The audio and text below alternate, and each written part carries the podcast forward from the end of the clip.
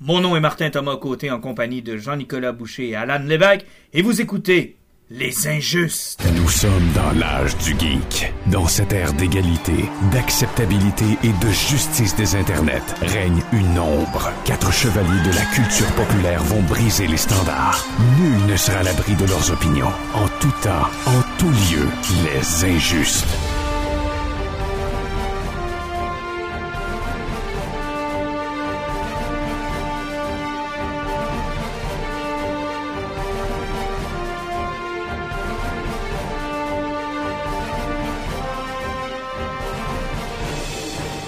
Messieurs, bonsoir? J'en ai aucune idée, je pense que j'ai des favoris. Je ne l'ai juste pas dit. Euh, Je pense que c'est une solidarité des non-composés. C'est euh, assurément une histoire euh, de non-composés. Comment allez-vous, messieurs? Content de vous voir? Ouais,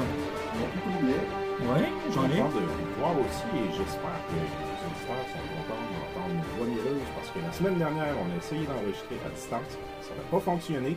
Et là, on est toutes les trois réunis pour vous ce soir avec la magie des fêtes. J'aimerais ça que j'en ai parle plus jamais de ça parce qu'on a eu des problèmes techniques. On ne comprenait pas quoi servaient les boutons sur la console. C'est que oui, on est des noobs un peu de temps en temps. Ah, je te dirais qu'on a, on a travaillé fort. On a vraiment, vraiment, vraiment essayé de vous donner un, un épisode qui malheureusement n'a pas eu lieu, mais euh, un mal pour un bien parce que euh, vous allez avoir l'épisode de ce soir où on va parler un peu de Noël, on va parler d'Avatar, puis on est direct sur le sujet, on s'entend.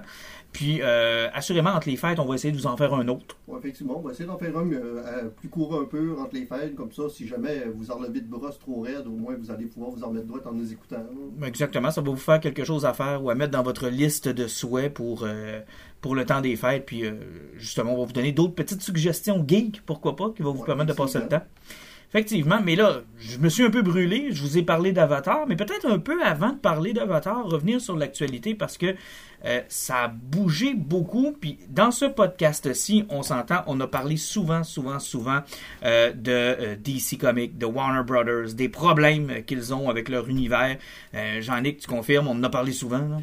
Oui, je confirme que des fois il y avait de la joie, des fois il y en avait un peu moins à travers l'équipe, mais moi présentement euh, je suis un homme serein et heureux, mais je comprends qu'il y a de la détresse femmes. Mais je pense qu'ils ont fini par poser les gestes qu'ils devaient poser. Et euh, ils se sont nommés euh, Kevin, euh, Peggy, Kevin Feige. Feige. La, la joke annuelle. là. Ouais, mais tout ça pour vous dire que euh, Jean-Nic va être très heureux parce que le Kevin Feige de DC Comics, ce sera James Gunn. Ouais, sauf qu'il n'est pas seul. Il y a quand même un bras droit important, là, ce qui fait que je pense que c'est une bonne idée euh, d'avoir toujours une contrepartie. Euh, la contrepartie, c'est euh, Peter. Peter Safran, qui Ouais. lui va s'occuper plus du volet production et financement. Ok, fait que lui va être plus dans Trouvez-moi le cash. Exact. Tandis que Gunn est plus dans le créatif. Donc, il va être plus dans la- le chemin à suivre, qu'est-ce qu'on va faire, comment on va le faire, qui va euh, faire quoi, par où on va commencer. Et le premier geste qu'il va poser, c'est de mettre fin à ce que Dwayne The Rock Johnson a essayé de mettre en place. Ouais, il y a eu un renversement des pôles de pouvoir chez DC, comme The Rock nous le disait depuis une décennie, mais ce n'est pas le. C'est pas à son avantage. Non, effectivement. Ben, il faut dire que The Rock n'a pas été chanceux sur deux points. Ça fait que vu que le DC Universe est en constant mouvement, puis comme tous les films qui sont pas encore sortis, il a souffert de reshoots. C'est que je pense que le film a augmenté sa production de presque 60 millions à cause des reshoots fréquents. Et son film est sorti, puis le marché où ce que lui, il, il, a, le même syndrome que Vin Diesel. La, Chine, le, côté asiatique est super important. Et il a sorti Black Adam pendant que la Chine est encore dans un confinement ultra strict, puis le monde n'avait plus le droit de sortir dans les rues. Je dirais qu'en partant, un de ses va chercher entre 30 et 100 millions en Chine. Là, il était à zéro. Tu sais, le, le, le cash qui manquait là, pour son profit, là, Ouais. Mais il avait aussi promis aux fans le, le retour d'un DC Universe euh, refait avec lui à sa tête. Puis, euh, il- tu sais, il se montrait à l'écoute des fans en faisant revenir Henry Cavill à la fin de Black Adams. Euh, tout le monde. Puis, tu sais, je sais pas pour vous autres, mais moi, j'étais un peu déçu quand j'ai vu ça. Parce que je me dis combien de temps, ils vont être encore dans la même merde? Tu sais, je veux dire, combien de temps ils vont essayer de faire survivre le Snyderverse alors que tout fonctionne pas, rien s'embrique. Puis, tu sais, tranquillement, pas vite, le Snyderverse, là, ça prend de l'âge, hein. Ouais. Ça prend de l'âge, là. Il y a des gens qui qui ont, connu- qui ont pas vraiment connu les débuts. Tu sais, 2013, ça commence à être loin, là. Euh, moi, je, je suis un peu content qu'on reboot tout ça, en fait, parce qu'il y a une fenêtre d'opportunité. On parle souvent de Marvel et de la, de la lourdeur de la continuité qui va commencer à peser. Je fais des conférences dans des écoles secondaires sur le- les super-héros, puis quand on parle de films, puis que je demande aux jeunes qui sont là, des secondaires 2, euh, quel âge vous aviez en 2008, euh, la moitié me répondent on n'était pas nés, puis l'autre moitié me répondent on avait un mois ou deux. Fait que 31 films à peu près, le MCU, euh, combien de séries télé, euh, Mais il faut jamais oublier que la phase 4 a été plus longue que les trois premières phases. en plus de Et ça. aucun des personnages de tous ces films-là aux séries n'est apparu dans plus qu'un produit. Puis à euh, ceux qui veulent voir Iron Man, ceux qui veulent voir les, les- les originaux, là, que ça fait déjà 20 ans, là. Puis c'est drôle parce que Marvel et DC, dans la publication de bouquins, ça a toujours été comme ça. Marvel, le grande force, c'était le ligne directrice, la continuité, ce qu'ils font avec le personnage. On rebootera pas. ça a toujours été. Ils sont embourbés dans des problèmes de continuité, ils savent pas quoi faire, ils font des crises, des reboots. Là, tu regardes le cinéma, Marvel est empêtré dans sa continuité, puis DC est en train de faire un reboot. Eh oui, mais moi, je, suis. Mais je suis pas contre. Moi, je suis absolument pas contre. Et là, euh, on a appris que James Gunn, le premier geste qu'il a fait, c'est virer Henry Cavill euh, de côté. Et on sait qu'il y aura, comme premier film, pour partir son univers, un Superman. Bon, il- veut partir d'un Superman, pas une origine, mais un Superman plus jeune. Peut-être plus axé sur son- côté journaliste, c'est-à-dire peut-être y aller plus sur Clark Kent. Donc, euh, où est-ce que ça va aller? Bonne question. Et là, il va falloir qu'il résiste à la tentation de nous donner tout de suite ce qui a pris 10 ans ou 15 ans à bâtir du côté de chez Marvel, ce qui a, selon moi, été l'erreur de Snyder. jumper tout de suite. Mais t- ça, je je suis pas sûr que c'est Snyder. C'est pas, mon- pas mon préféré, mais ça, je crois que c'est plus Warner qui a mis de la pression pour dire là, ça nous prend un Avenger dans notre bar. Ah ouais, la Justice League, go. En deux films? En deux films, exact. Ça, moi, pour moi, ça, c'est l'erreur magistrale. Là. Ben, BVS en a beaucoup souffert. Ben, c'est sûr. Avec son histoire de QSB, là, c'était pas euh, du grand génie scénaristique, c'était plutôt euh, j'ai pas le choix. Hey, c'était trois heures de introduis-moi le plus de monde possible qu'on puisse faire un deuxième film, alors que Marvel en était à son quoi? 6, 7, 8, 9e film, je pense? Et avec des introductions comme de Flash, moi j'ai pas de problème avec le casting, l'acteur était est problématique, on le reverra probablement plus après son film, mais ils nous l'introduisent dans Justice League pour que finalement on se ramasse genre 5 ans plus tard avec son film qui va sortir 6 ans. Tu sais, je veux dire, ça n'a pas de sens comme timeline, ça. là. D'ailleurs, que va-t-il advenir du film de, de Flash? Ben, il est toujours prévu pour sortir au mois de juin, ça, ça n'a pas bougé. On a appris cette semaine qu'apparemment les scènes, il y avait des caméos avec Wonder Woman et avec euh, Henry Superman Cavill. qui ont été coupés au montage. Apparemment que le, le Batman de Keaton est plutôt moindre parce que ça on n'en a pas parlé beaucoup, mais avec tous ces plans-là, le fait qu'il ait été enlevé ou du moins beaucoup réduit dans l'Aquaman, je pense que ça c'est plus de temps dans les cartons non plus. Il y avait des rumeurs d'une prod pour un Batman Beyond avec lui qui sera un troisième Batman dans l'univers de, de Burton, puis ça aussi, je pense que ça a été canné. Je pense que Keaton, ils ont dit écoute, tu vas faire une coupe d'apparition, tu vas avoir du fun pour les deux prochaines années, mais. De toute façon, lui, il a mis son cash dans ses poches, puis il s'est acheté une Lamborghini. juste ça. Puis de l'autre côté, au niveau du streaming, on ne sait plus où ils s'en vont non plus parce qu'on est en train de se rendre compte qu'ils sont en train de tout liquider qu'est-ce a sur HBO Max pour plus payer les droits qui sont là-dessus. Puis tout ce qu'ils enlèvent, ils vont possiblement les redistribuer sur d'autres sites de streaming. Puis même au niveau de l'animation, on sait que ça ne sera pas sur HBO. Ils vont, ils vont envoyer ça ailleurs. Donc, euh, est-ce que HBO va exister en 2024? C'est une bonne question. Et si ça existe, est-ce que ce sera quelque chose de différent de, de- du catalogue de Warner? On va essayer de se faire une genre de sous-catégorie. sinon, peut-être ça va devenir des abonnements plus cheap parce qu'on a vu que c'est passé. C'était c'est Warner Discovery, je me trompe Mhm. pas, les deux sont ensemble. Discovery est retourné, il y a quelques semaines, sur un abonnement supplémentaire à Prime Video. Oui, effectivement. Est-ce que ça serait possible que HBO devienne un ajout à 5$ par mois ton Prime Video éventuellement aussi? Ça peut être possible. Mais êtes-vous excité de voir un nouveau Superman? Oui, parce que c'est James Gunn qui l'écrit. ouais, mais en dehors du fait que c'est James Gunn qui l'écrit. là. Parce que tu sais, les Superman, il n'y en a pas eu tant que ça à l'écran. Ouais. là. Tu sais, t'as Moi, c'est eu Chris Reeve. Brandon Roof, Henry Cavill. avec Cavill qui, qui a fait des caméos, qui, tu sais, son Batman et Superman, c'était pas très bon. Son Man of Steel, c'est correct, là, c'est un des que j'apprécie de Snyder, mais tu sais, il y a beaucoup de problèmes dans le film, puis c'est comme il a laissé une grosse marque, mais quand tu y penses, il était pas si présent que ça. Puis on s'entend pour la Trinity, pour Justice League, oui, ça prend Batman, oui, ça prend Wonder Woman, mais tu sais, je veux dire, ton phare, ton personnage clé, Faut pas, lui qu'il faut pas que tu manques, c'est Superman. Puis, je veux dire, je sais que la, la machine à cash, c'est Batman, mais tu sais, pour bien contraster, puis pour avoir une ligue qui fonctionne, ça part avec les deux. C'est tu sais, ces deux personnages qui sont exactement le contraire, complémentaires, les deux, qui ont une grosse bromance. Et ce qui est particulier, c'est que le seul Superman qui a fonctionné dans cette partie-là de l'interprétation de Cavill, c'est lorsque Josh Whedon a pris, a le- la direction de Justice League. C'est là où on a été le plus proche, selon moi, d'un Superman à l'écran. Ça y ressemblait, c'était ça. C'est la tristesse avec Affleck qui s'en va de Batman, puis Cavill qui quitte son personnage aussi. Tu sais, je, je veux pas offenser les fans de Snyder, mais ils auront comme ces deux gars-là pas eu la chance d'avoir un bon réalisateur avec eux pour leur donner un film à la hauteur de ce qu'ils auraient pu faire pour le personnage. Mais moi, je continue à croire que le Justice League coupé qu'on a eu, qu'on a re-eu, c'est un excellent film. Ben, pas juste ça. À la base, il faut jamais oublier que le film de Batman était supposé d'être réalisé par Ben Affleck aussi. Exact. Euh, D'ailleurs, Gunn, Gunn a dit qu'il voulait revoir Affleck à la, li- à la réalisation Ouais, d'un film. exact. Qu'il y avait des plans pour lui. Ben, de la même manière que ça, c'est comme la première- le premier truc qui s'était effrité, mais apparemment que Jason Momoa, tu sais, lui, c'est terminé aussi. Sauf que la première chose qu'il a faite, il s'était assis avec Gunn, puis la grosse rumeur, c'est que tu vas être mon Lobo. Puis lui, il est comme all-in. Puis quand il pense, avec Jason Momoa en Lobo, là, Ben, c'est c'est comme- c'est quasiment lui le dessin. Ouais, Ben oui, c'est c'est- c'est écrit dans le ciel. La seule affaire qui va être bizarre, c'est qu'ils vont faire My Man encore, puis... euh, Ouais, peut-être ils vont garder, ils vont garder des tics. Ils vont garder des tics. Mais bon, j'ai j'ai hâte de voir où est-ce qu'on s'en va. Heureusement, regarde, on a chiolé pendant des épisodes et des épisodes sur ce qui se passait du côté de chez DC Comics. Là, on semble vouloir se reprendre en main. On a une stratégie, on a une structure. Tu sais, je veux dire, Dwayne Johnson, tout le long de ses entrevues euh, avec Black Adam, je me disais, tu peux pas mettre ça dans les mains de, à Dwayne.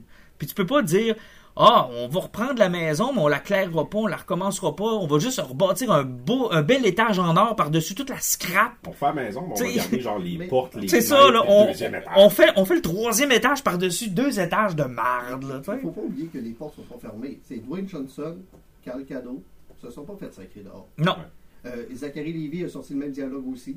oui, C'est juste que dans leur première phase, leur nom n'est pas là.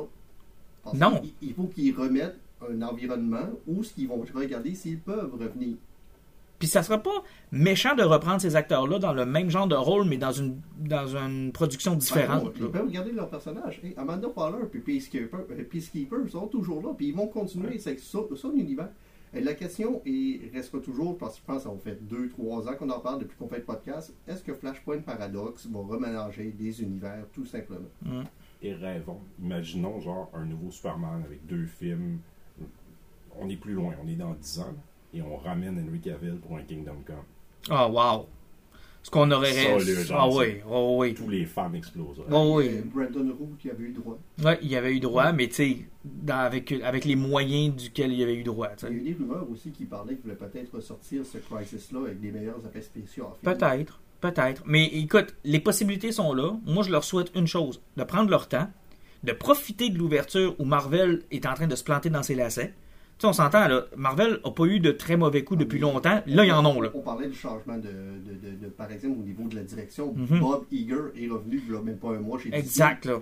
Tu sais, le gars que lui, il mettait toujours un break en faisant comme, OK, slacké, qualité. Oui, puis ça va leur faire du bien. Puis ils sont mieux de pas attendre que Marvel se relève. Tu sais, profiter de cette fenêtre d'opportunité où tu te dis, garde, le produit de chez Marvel, ils vont, y- ils vont y être. Il y a un commitment parce qu'ils ont trop signé de monde, ils ont trop. Ils sont encore empêtrés là-dedans pour au moins 5 ans.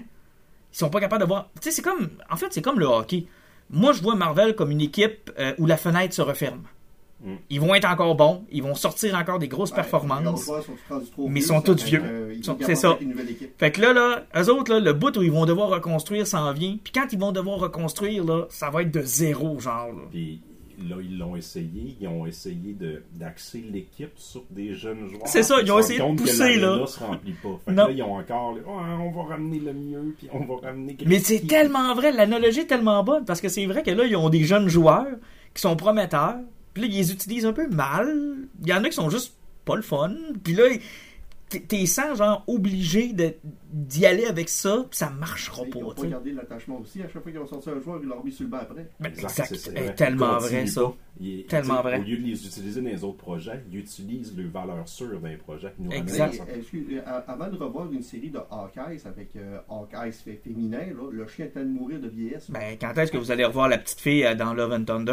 Euh, D'après moi, elle va avoir ses menstruations, puis elle va être déjà pas mal en, en adolescente, là. On leur casté une troisième. Ouais, non, non, mais tu sais, on s'entend là.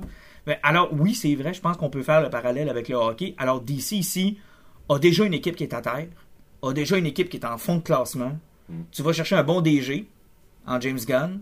tu vas faire une bonne sélection d'acteurs, de nouveaux projets, tu vas les mettre sur les rails, puis ta fenêtre va s'ouvrir. Ouais, sauf que, oubliez jamais, tu parlais de Disney, que oui, il faut qu'ils s'en prennent. Si DC réussit pas à prendre sa place là, c'est que quand la machine Disney repart, Ah, c'est c'est Star. Wars puis Marvel qui repartent en même temps. Les deux vont repartir en même temps. Oui, Ça fait que si ton DC, tu le repars mal, Ah, t'as pas le tu droit, là. compétition avec Star Wars puis Marvel qui vont s'alterner année après année. Fait, en fait, faut, exactement. C'est que quand ça, ça va repartir, quand cette grosse machine-là va être repartie, il faut que toi, tu sois déjà sur des bases solides. Puis il faut que tu saches où ce que tu t'en vas, puis que tu aies un bon plan. Mais ça, ils ont le temps, là. Mais je suis d'accord avec toi, Disney ne restera pas à terre longtemps, là. Non, Là, là, ils se sont un peu mélangés dans le, dans le lacet de bottine, là. Mais ils resteront pas 10 ans à se regarder les bottines et à se demander est-ce que j'ai des lacets Tu sais, ça, ça durera pas longtemps, là. Mais moi, je pense qu'il y a une belle fenêtre d'opportunité, puis je vois l'arrivée de James Gunn dans cette fenêtre-là. Puis je pense que chez DC, on voit la même chose. Et pour clore là-dessus, oubliez pas, là, James Gunn a dit qu'il allait faire l'annonce de son plan. Ça veut pas dire qu'il va sortir un slate avec genre tel film va être en 2022, non, non, non, mais il va présenter son plan en janvier. Et n'oubliez pas que 2023 va être une année de transition. Parce qu'on a encore Aquaman 2, The Flash, puis euh, Fury of 2, God. Fury of the God, qui reste à sortir en 2023. Puis tu sais, ils sont pas fous non plus, ils vont vouloir quand même faire la publicité, capitaliser sur ces films-là. Mais malheureusement, peu importe l'impact que les films vont avoir, je pense que là, le- la, la décision est prise. 2024, ça va être l'année du renouveau pour DC. Exactement. Puis ça fait du sens qu'on reparte ça avec Superman. Parlons maintenant d'Avatar. La voix de l'eau. Ah, The Way de of. Water. Ouais, c'est le temps que tu ouvres ta petite canne. Oh, le son qui est hein, agréable. J'espère que vous faites pareil en écoutant le podcast. Parlons d'Avatar, messieurs. Avatar, Avatar, Avatar, Avatar. Alan. Ben, vu que Jean-Luc l'a pas vu, je vais commencer effectivement. Mais j'en ai que tu vas pouvoir nous animer. Ben oui, je vais Tu faire- vas devenir l'animateur. Je te passe la POC, OK? Ok, euh, pour commencer, moi, Avatar, j'ai réussi à me décider. Je suis allé le voir en IMAX. Du côté de Québec. du côté de Québec, effectivement.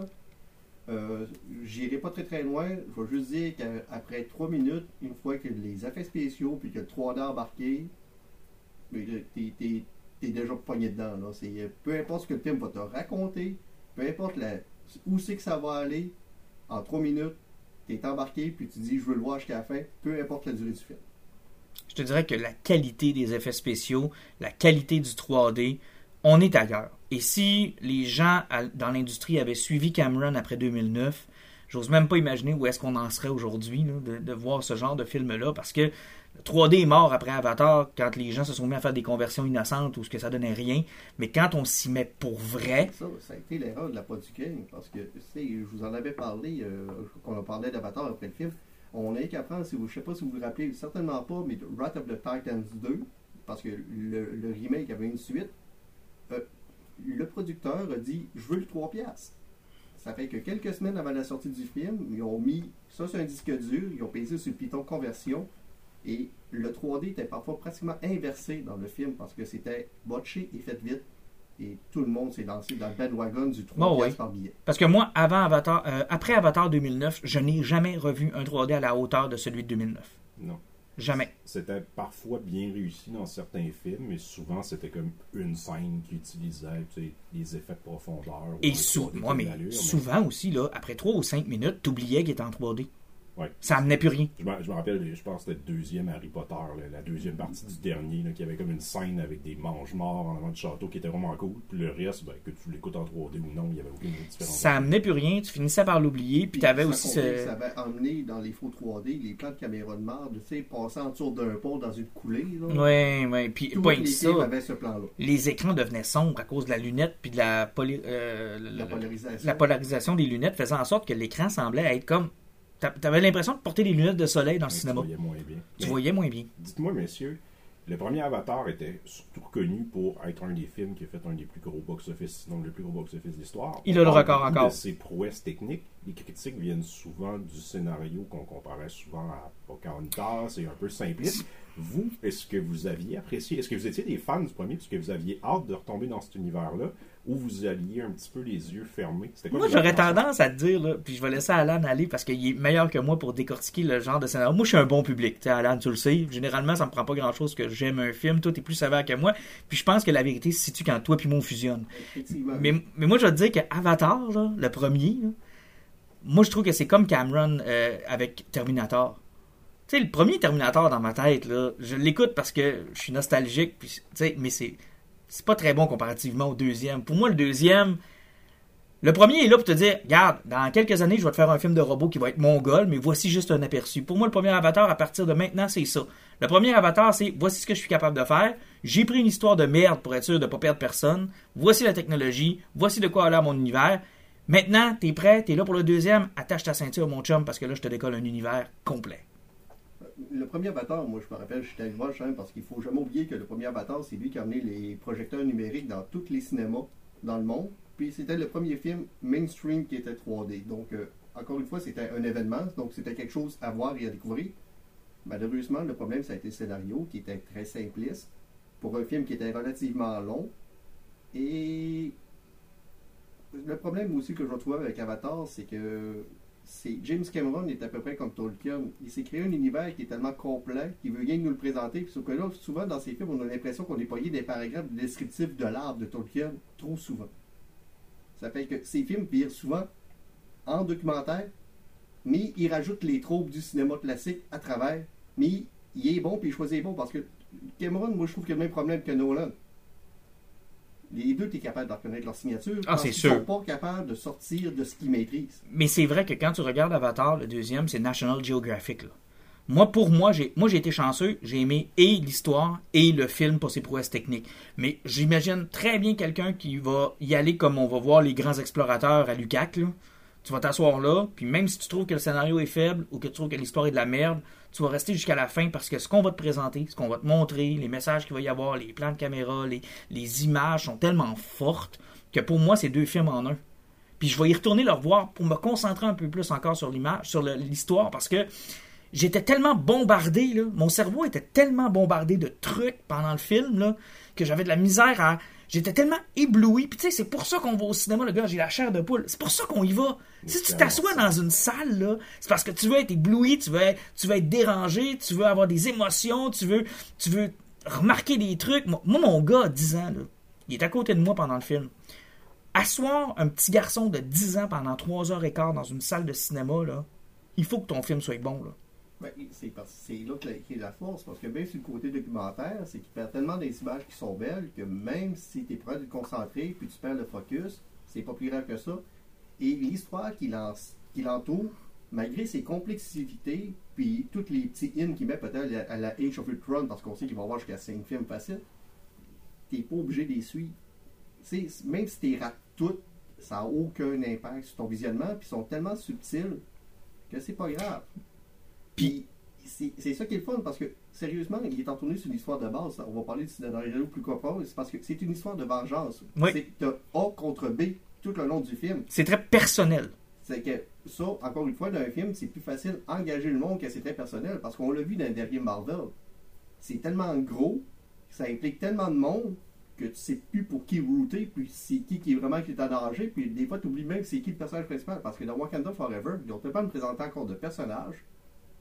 Que à un moment donné, c'était qui le personnage principal, puis même à la fin, là, on, a parlé, c'était frénétique au niveau du combat parce que tu suivais 4 à 5 phases du combat différents, des endroits différents, donc euh, c'était en loop, ça tournait tout le temps. Tandis que dans Avatar, tout est concentré sur A et B, donc tu te perds. Et moi, j'ai apprécié parce qu'il a utilisé plusieurs techniques qu'il avait déjà utilisées dans plusieurs de- de ses films, Cameron. Puis j'aime beaucoup le parallèle avec Terminator 2 parce que pour moi, Avatar 1 et Avatar 2, c'est comme Terminator puis Terminator 2. Terminator, pour moi, c'est un film OK, que j'aime beaucoup, qui est culte, mais Terminator 2, pour moi, c'est un chef-d'œuvre. Et un peu comme dans Tu devrais dire qu'Avatar 2 est un chef-d'œuvre. non, mais ce que je veux dire, c'est qu'Avatar 2 va se servir du premier comme base, va faire un peu comme dans Terminator, tu sais, genre, ah, euh, ce personnage c'était hot, on l'a ramené, on l'a ramené de même, pose pas de questions, ça c'était hot, on l'a gardé, pose pas de questions, ça, ça s'en vient de même, pose pas de questions, à cette heure, assis-toi parce que ça part. Il te résume, genre, le premier film en 3 minutes et demie, là, Effectivement. puis donne les clés de la compréhension du film. T'aurais même pas vu le 1, puis je suis pas sûr que t'aurais été perdu, là. Ça n'a même pas d'impact. Ça n'a pas d'impact. Il te donne les clés. Il dit, garde le 1, c'était le fun. Maintenant, si on prenait tout ça et on se racontait une autre histoire à travers ce film, à travers cet univers-là. Tu sais, pour faire un peu d'histoire courte, là, on retrouve Jake Sully avec sa famille dans un super résumé de début de film où on nous montre sa nouvelle vie sur Pandora. Euh, il y a des enfants. On assiste à la naissance de chacun d'eux.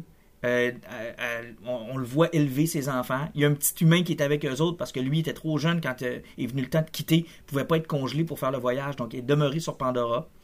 Tout ce monde-là vit ensemble. Les humains reviennent, mais cette fois-là, ils reviennent pour genre exploiter à fond. Là. Ils sont pas là pour s'installer puis discuter. Effectivement, c'est qu'ils viennent se réinstaller, puis ils sont venus avec euh, ce qu'il fallait pour euh, la déforestation, pour aller chercher le minéral, ce qu'il fallait. C'est fait que Jake Sully, lui, lève la rébellion.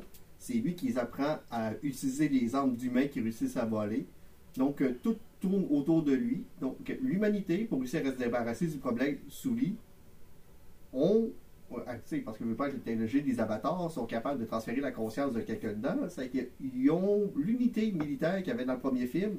Avant de partir dans leur dernière mission, ont tout eu un téléchargement de la mémoire dans une clé USB et ils ont créé des avatars pour leur télécharger la mémoire dedans. Et parenthèse, ici, il va utiliser la technique Aliens. C'est-à-dire une gang de paramilitaires ensemble qu'on a repris du premier film, qui avait peu ou pas d'histoire autour d'eux. Mais là, on en fait une unité. Puis on les amène comme méchants. Donc, tu sais, il va tout au long du film réutiliser des concepts de ses anciens films, puis il va les mettre ensemble. Puis là, ça- ce groupe-là part à la chasse de Jake Sully. Puis lui, pour protéger sa famille, parce qu'ils se sont fait kidnapper une fois, décide que pour les protéger, il doit aller ailleurs parce que parce qu'il faut que faut, faut qu'il sauve sa famille puis qu'il ne peut plus les aider. Puis il comprend aussi que les humains arrêteront pas tant que ce sera pas lui qui va être éliminé. Fait qu'il comprend que si lui part, les humains le suivent. Donc il va sauver toute sa communauté de la forêt. là. Mais tu sais, encore une fois, ça c'est un gros gamble parce que si sa communauté n'est pas bien entraînée, ça se peut que pendant que lui soit parti, ben, que sa tribu d'origine soit toute morte, puis qu'évidemment il n'y ait plus de forêt, puis qu'il y ait des gros trous partout. Et ça, c'est le moment que je trouve qui fonctionne le moins bien du film, c'est-à-dire le changement de personnalité de Jake Sully.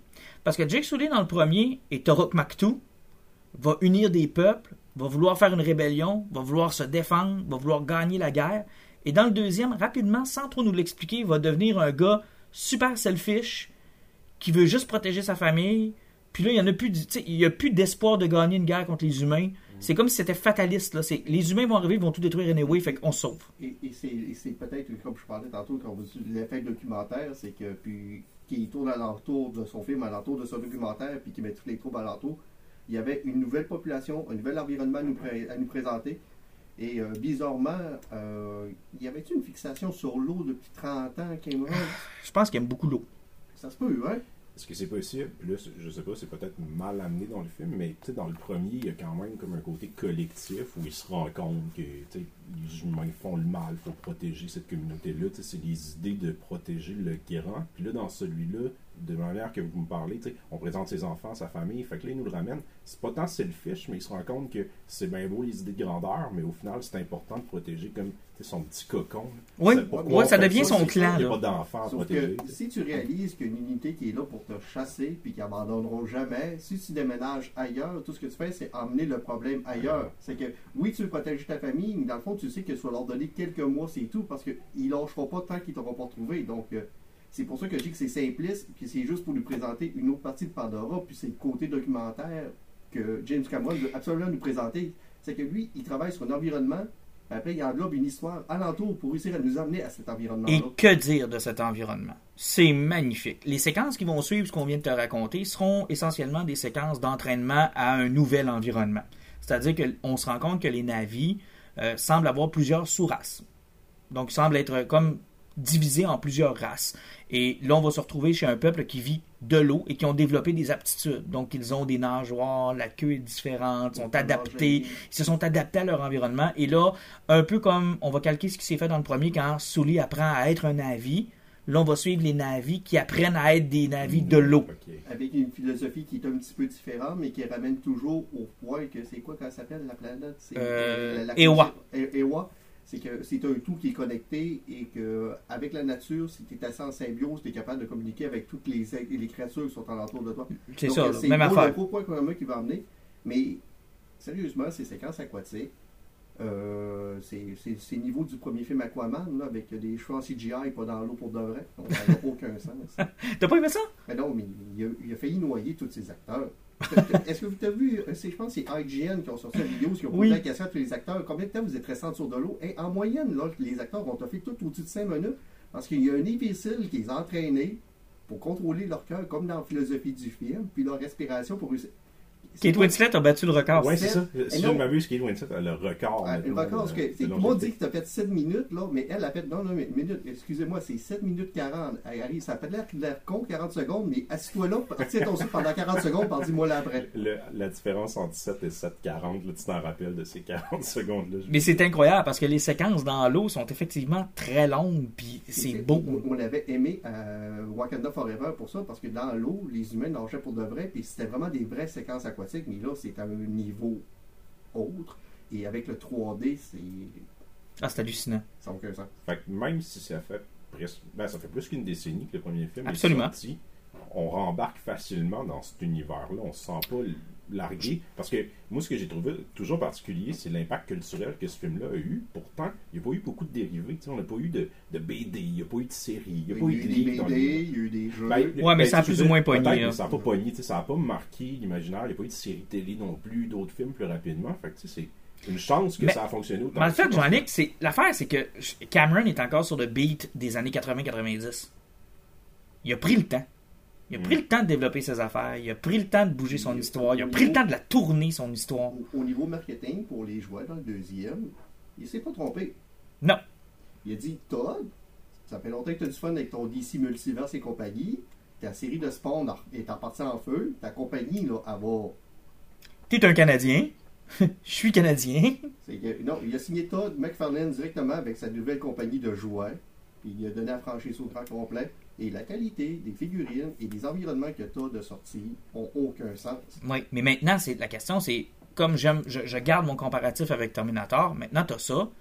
Est-ce que la tentation de Cameron, ça va être de quitter le bateau puis de, de voir où est-ce que ça va partir en couille? Il, Ça il est déjà en train de dire j'aimerais que les suites soient pas nécessairement réalisées par moi. J'aimerais avoir d'autres créateurs. On sait ce que ça a donné pour la franchise Terminator. Ben, moi, c'est ma crainte. Parce que là, il a un beau bijou entre les mains. Et visiblement, les suites, ça sourit à Cameron, que ce soit Aliens ou encore euh, Terminator 2.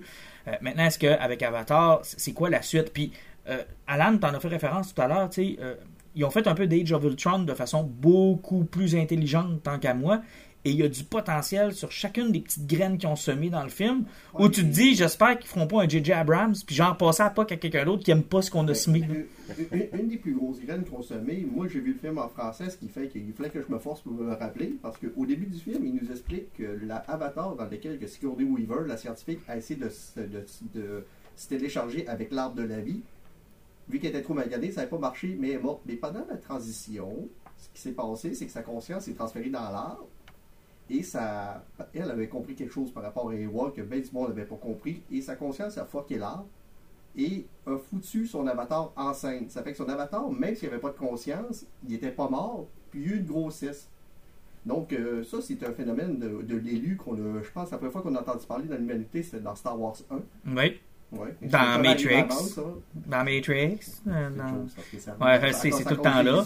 Mais c'est parce que t'as, mais t'as quand même, une belle, une belle graine de semence. Et d'ailleurs, ce personnage-là, qui interpré- interprété encore par Sigourney Weaver, mais en plus jeune, adolescente de 14 ans à peu près. elle est extraordinaire. Mais Moi, ça a été mon personnage ah, préféré. et C'est elle qui l'a fait. Sauf que, en voyant le film en français, tu as souvent tendance à oublier que c'est Sigourney. Il faut que tu. Ah, c'est vrai, c'est elle. C'est Hmm. vrai, c'est elle. Mais elle y ressemble physiquement, là. C'est fou, vrai, comment ils ont fait le rendu. Puis, cet enfant-là, elle, c'est comme. elle- elle- c'est une fille adoptive de la famille Assouli. Puis, elle sent toujours à part. Puis, il y a des séquences sont tellement fortes parce que, moi, une- au début du film, que ses frères courent après dans la forêt, puis ils font comme. Oh non, il est encore parti se cacher quelque part, il faut encore qu'on la trouve. Elle est couchée dans la forêt. Et au rythme de sa respiration et de son cœur, la forêt La, la forêt euh, bouge son autour d'elle.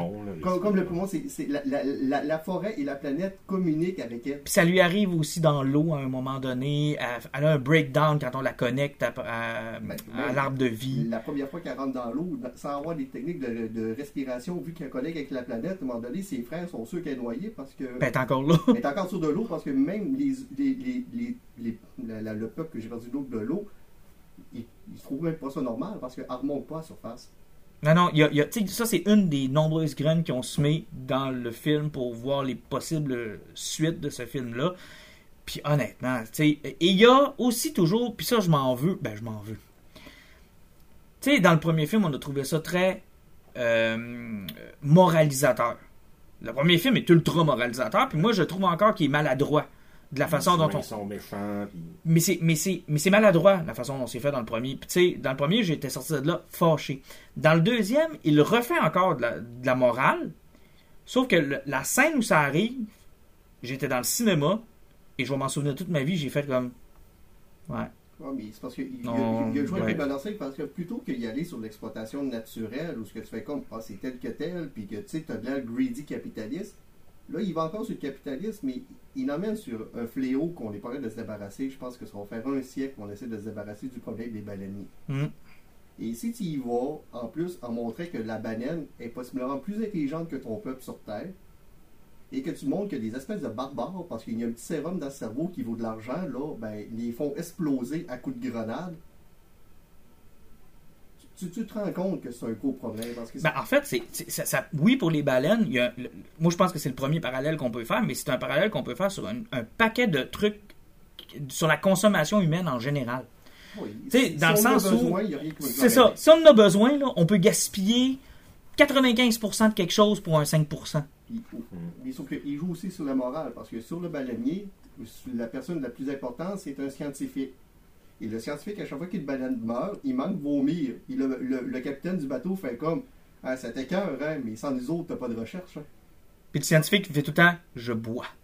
Lui, il est devenu genre super alcoolique pour oublier. Sans, ce- sans cette chasse-là, lui, il n'a pas ses ressources, ses- ses- ses- ses- son financement, donc il peut pas faire de. Il montre le côté Pervers. pervers de la- de- du capitalisme. Puis Parce que c'est bien fait. Puis on, on l'a vu encore même, on va remettre ça sur la vraie vie. On vient de vivre le COP 15 en ce moment. Mm. Et ce qui est sorti de là, c'est ah, pas d'argent, on peut rien faire. Et c'est drôle, ça fait un parallèle avec. Peu mini aparté, cette semaine est sortie la bande-annonce de Oppenheimer, le, le Oui. prochain Christopher Nolan. Je sais pas si vous l'avez vu, mais Oui. ça tourne beaucoup autour de cette thématique-là aussi, où le. le- C'est pas Adam Driver, c'est qui C'est euh. Killian Murphy. Ah, c'est Cillian Murphy, oui. Ouais. Puis qui dit, tu sais, ils comprendront pas tant qu'ils l'auront pas vu, puis quand ils vont le voir, ils vont vouloir l'utiliser. Puis, tu sais, c'est un peu le problème de la bombe nucléaire aussi. là, tu sais, c'était- oui, c'était pour l'énergie, mais du moment que l'armée s'est rendu compte qu'on pouvait l'utiliser facilement comme Puis- une arme. Puis ils arrêteront pas de ce l'utiliser tant qu'ils verront pas ce que ça peut faire. Exact, c'est ça. Puis c'est ça qu'il dit dans brûlent avec Il va falloir qu'ils détruisent un pays au complet avec pour comprendre que ça marche pas. Et puis il y avait une avancée technologique trop importante d'avancer là-dedans pour dire non au cash que tu avais fait. Oui, puis t'avais surtout une, une course où ben, le premier qui l'a va avoir la responsabilité de dire aux autres ben garde, je l'ai, puis personne bouge.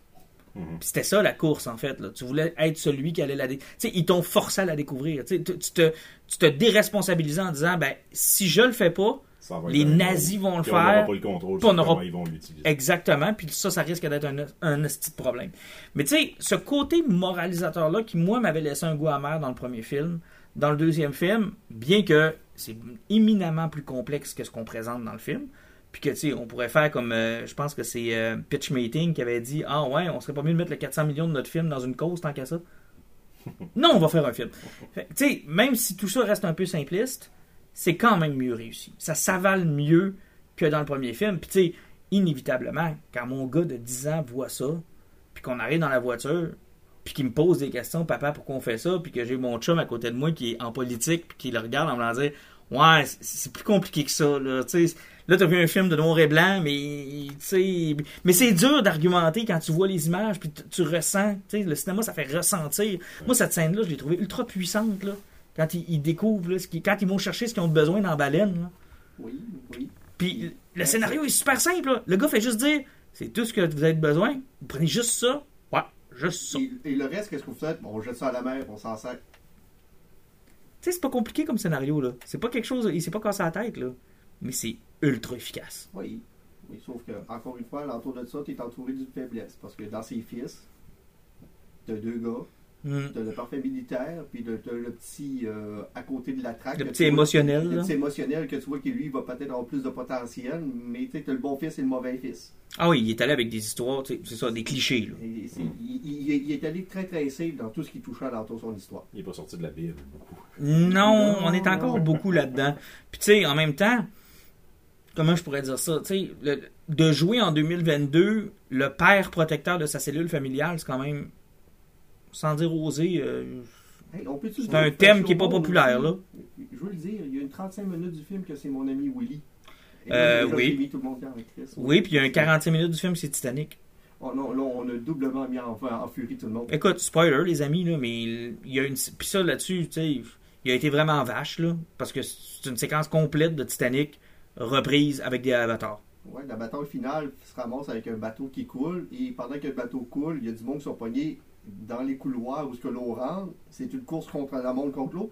Et le bateau flippe sur son dos, donc le monde faut qu'il vire de bord dans le bateau pendant que l'eau vire de bord. Ça, J'ai jamais vu. Mais ce que c'est aussi impressionnant que cette scène de bataille à la fin de Wakanda Forever. Ben, c'est bien que tu l'amènes parce que je pense qu'Alan avait un bon point là-dessus. À quel point le film paraît mieux que Wakanda Forever. Parce que, c'est encore une fois, il a, passé plusieurs années sur son film. La post-production est un élément ultra important dans un film. Arrêtez de rusher vos gars des effets spéciaux. Arrêtez de changer vos scénarios aux 10 minutes ou demandez de faire 10 scènes différentes dans VFX pour dire je sais pas lequel que je veux. Branchez-vous. Prenez votre temps. C'est des employés. Ils ont le droit de respirer. Puis s'ils prennent leur temps, tout va être parfait. Effectivement. Visuellement, les séquences d'action à la fin, si tu essaies de trouver un défaut là-dedans, perds pas ton temps. Là. Vis le moment, puis tout est parfait, tout fonctionne. Et encore une fois, vu qu'il a mis ça sur du 1 contre 1, tu te perds dans la bataille parce qu'il arrive avec deux armées, mais ça diminue très vite à 1 contre 1 et le problème est réglé parce qu'en plus, il s'est même pas cassé la tête. C'est sur les. Emmène pas tes chums, tu viens ici tout seul. Sinon, je tire. Tu sais, genre le classique film d'action des Ouais. années 80, là. Avec dans une voiture seule. Le, le Arnold Schwarzenegger, c'est là. deux fils l'ont suivi sans y dire. puis C'est- là, ils vont Ben oui, c'est ça, ouais. Exactement. T'as compris. que, Encore une fois, tu t'en Mais c'est efficace! C'est efficace parce que tout devient personnel, puis tu te casses, pas- tu te perds pas à essayer de courir. Tu fais comme Ah, c'est vrai, j'ai oublié tel personnage, il faudrait que je fasse une séquence. Non, non, t'es es personnel, t'es là, puis le monde sont engagés. La séquence finale, je pense que le combat, tu vas dire au-dessus d'une demi-heure, puis tu t'en rends même pas compte. Hum, effectivement. Quoique, je pense que c'est ce qui va lui nuire le plus au box-office, la longueur du film. Moi, pour être plus budget-wise, là, pour être sûr d'atteindre mon 2 milliards, j'aurais coupé une demi-heure. Ouais, parce qu'il y a cet élément-là qu'on n'a pas effleuré. Le film est vraiment un, gros succès au box-office présentement. Par contre, la rumeur qui court, c'est que le film devrait faire 2 milliards pour être rentable ou du moins un succès aux yeux des studios. C'est beaucoup, là. On Ah, il parle fera d'à peu pas près ça. deux fois. Moi, je le verrais peut-être plus faire la Chine. un 1.2, 1.5, mais 2, c'est beaucoup. Parce que sa première fin de semaine, il y avait des prédictions de 170 millions en Amérique du Nord. Il a fait pogné 138, 134. 134, non? Euh, il s'attendait à faire du 500 millions mondial. Il est à 450 quelques pour euh, de ces alentours-là. Euh, le marché asiatique, encore une fois, avec les confinements, va lui faire mal. Le 3h15 aidera pas. Mais c'est parce que aussi, avec un 3h15, c'est le, le- le facteur euh, revisionnement. Ouais, ben c'est ça. Moi, j'ai hâte de voir la. Puis là, il y a, il y a aussi le contexte. Il est dans le temps des fêtes avec un bon bouche à oreille. Mais- Contrairement à bien des films qui ont eu une mauvaise, un mauvais bouche à oreille. Très là. peu de compétition. Très peu de compétition. Je pense que les- dans les deux prochaines fins de semaine, avec les, les vacances qui arrivent, c'est vu que c'est un film familial puis événementiel, c'est que le monde qui va y aller, c'est pas tout ça. Ça coûte 5 et 6. là. C'est ça. Moi- En fait, c'est moi ce que j'ai hâte de voir, puis tu nous en parles souvent, Alan, puis moi, c'est t'es, t'es mon, euh, t'es mon prof dans le box-office. C'est la drop de la deuxième fin de semaine que j'ai hâte de voir. Euh, présentement, il prédit entre 40 et 50 ce qui est. Hey, c'est pas beaucoup. Parce que si on suit au dernier film de Marvel, même les autres, C'est en général, 69. C'est 65 à 68 la moyenne dernièrement. Là. Fait que ça, là, ça aide. Là. Puis, on, on l'a vu avec euh, Wakanda Forever. La première fin de semaine avait été incroyable. Ça a droppé à 68 la semaine d'après. Black Puis, Adams. euh, on, on est très, très, très, très loin du Black Panther 1. là. Ben, Black Adam, ça va être une catastrophe. Là. Oui. Ça a baissé comme en fou. Ben, la première semaine avait fait 70 millions. Quand tu droppes de 65% après, il n'y a que 70 tu sais que ton 300 ça va être millions va dur de poignet. Effectivement. Mais euh, j'ai hâte de voir. Puis moi, le bouche à oreille est positif. Donc ça, c'est une grosse, grosse carte dans le. veux, veux pas, si tu le compares au niveau du premier, c'est une nette amélioration. Donc, il n'y a aucun point négatif à sortir entre les deux. C'est que si tu compares A à B, B est nettement supérieur. Donc, Mais, ouais, le- ça, c'est que le, le premier, c'était comme rien qu'un succès, puis la narrative du premier, c'est devenu, les gens en parlaient comme le film qu'on doit absolument voir au cinéma. C'était même plus à propos du film, c'était à propos de l'événement. Mais- il a été brillant, par exemple, parce que rappelez-vous ce qu'on a fait le podcast ensemble quand Force Awakens a sorti. Puis ce que je disais de J.J. Abrams, c'est qu'il avait été brillant parce qu'il avait pris une histoire que tout le monde était capable de comprendre, rapide, facile. Il n'avait pas à broder grand-chose. Il a copié pas mal A New Hope pour installer des personnages, pour installer un univers. Il avait semé des graines un peu partout qui nous, pré- qui nous laissaient prévoir que le 2-3 allait être extraordinaire pour que les gens se sentent en sûreté et en sécurité. Maintenant que j'ai vu le deuxième Avatar, moi je vois maintenant le premier Avatar comme ça. Quelque chose de sécurisant, facile, que n'importe qui pouvait suivre, avec une histoire que tout le monde connaissait sur le bout des doigts, revue pour la huit millième fois. Je suis pas sûr que s'il était arrivé avec le deuxième en 2009, là, le vrai, le deuxième devient le premier. Pas sûr que le monde aurait été prêt pour ça. Pour, pour la longueur du film qu'il y avait, effectivement. Puis même avec l'histoire, puis tout, ça en faisait beaucoup à avaler. Ça veut dire qu'à partir de là, il peut donner le troisième à Ryan Johnson en toute confiance. S'il te plaît, fais pas ça, James. fais pas ça. Mais je veux dire, c'est un classique, toi qui as étudié là-dedans, Jean-Nic, tu le sais, là. Quand tu prends une narrative qui est déjà connue, puis tu te colles sur quelque chose qui est déjà. On aime se faire raconter les mêmes histoires. donc- Je, je dirais toujours, faut pas réinventer la roue, faut juste qu'il est interprété. Ben exactement. Tu sais, quand, quand les gens se sentent comme dans un fauteuil ou dans un. Tu sais, se sentent confortables avec une histoire, ils vont se laisser aller, puis des fois, ça va te permettre de raconter peut-être des points. Tu sais, as des points plus précis que tu veux faire avaler à ton, à ton public. Puis tu vas l'emballer dans du gars. Tu sais, comme une Tylenol que tu veux faire avaler à un enfant que tu mets Ouais. d'un bonbon, un là. de gâteau. C'est, ben moi, je le vois comme ça, là. Puis c'est quand même impressionnant, puis c'est le fun de savoir qu'encore aujourd'hui, tu peux avoir du cinéma à grand déploiement qui est maîtrisé, tu sais, en tout cas que le réalisateur peut le contrôle. Je vous écoute parler, puis tu sais, j'ai pas l'impression que Cameron a fait un film de beaucoup de compromis. Je pense que même si ça a coûté extrêmement cher, ils ont laissé aller au bout de sa Ah vision. oui. Ah c'est drôle oui. parce que ça me fait penser à, encore une fois, Marvel et DC, où d'un côté, tu as Marvel où c'est tout le contraire. Les réalisateurs sont super cloîtrés, ça lui nuit dans le développement parce qu'il faut toujours qu'ils fassent des films super semblables où personne ne peut vraiment s'exprimer. Puis l'autre côté, chez DC, c'est le contraire, où tu as un univers boboche, mais en même temps, tu as un Joker qui gagne un Oscar, puis un Batman qui fait un milliard, puis que tu lui dis, tu peux même pas mettre ces deux personnages-là ensemble dans le prochain film. Pendant ce temps-là, tu as un Cameron qui se dirige vers un, en tout cas, un 1.5, je crois, puis qui a pu faire, tu sais, un- il y a comme le meilleur des deux mondes, genre, il a pu Oui, mais en fait, mais en, mais en même temps, c'est un. C'est un enfant. c'est pas un enfant Cameron, c'est pas ça que je veux dire, mais je veux dire, il est encore un produit des années 80-90, Cameron. Ah, mais c'est pas grave, là, il va y avoir d'autres jeux vidéo qui vont sortir, puis sa franchise de joueurs va jouer pour beaucoup. Tu sais, les films de Star Wars, faut jamais oublier que oui, ça faisait du cash, mais les bebelles qui étaient à côté Ah oui. beaucoup. Mais ce que je veux dire, c'est que comme réalisateur, Cameron, quand je regarde ces films, là, tu sais, ça me fait beaucoup penser à ce que Spielberg faisait, à ce que les réalisateurs des années 80-90 nous avaient habitués comme blockbusters, tu sais, des blockbusters de qualité. là. Tu sais, des affaires qui que tu savais pas où tu t'en allais. Tu sais, je veux dire, Avatar, c'est basé sur rien, là. Tu sais, Ouais, c'est... Cameron ne prend pas un projet pour prendre un projet. C'est ça. Et, et ça, tu sais, combien de fois je l'ai dit dans ce podcast-là, sont où nos Indiana Jones, sont où nos Retours vers le futur, sont où nos Terminator? Indiana Jones, c'est le 30 juin. Oui, mais tu comprends que, tu sais, moi, je, je souffre du. Je prends quelque chose de connu puis j'en fais un film. Je prends quelque chose de connu, j'en fais un film. Je fais une Mais- suite, je fais une suite, je fais une suite.